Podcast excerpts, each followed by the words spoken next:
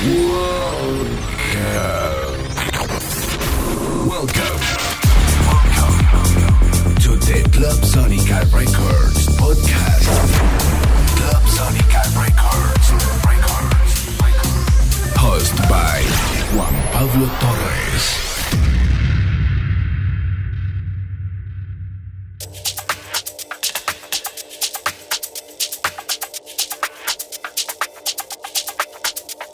Welcome to the Clubsonica Radio episode number 56. I'm your host and the DJ for the first part of the show, Juan Pablo Torrez. In the second part of the show, we welcome back to our friend Golan Zocher with a great guest mix in the last part of the show. Golan released a few weeks ago a lovely single called Alive with the beautiful voice by Ojeni. Check it on Beatport and all major streaming platforms. For the first hour, I'm playing some music released on the label as a dub remix to Golan Zocher's Alive, as well as the upcoming release that contains a collaboration by me with Kamilo Sanclemente. Also, I'm playing music by GMJ, Juan Deminicis, Integral Bread, Mairo, Paul Thomas, Paul Folder, Leo Guerrero, and more. Let me know what you think about the show. Leave a comment, like, and repost. This is a very good way to support your artists. Always have in mind that music is life. Enjoy.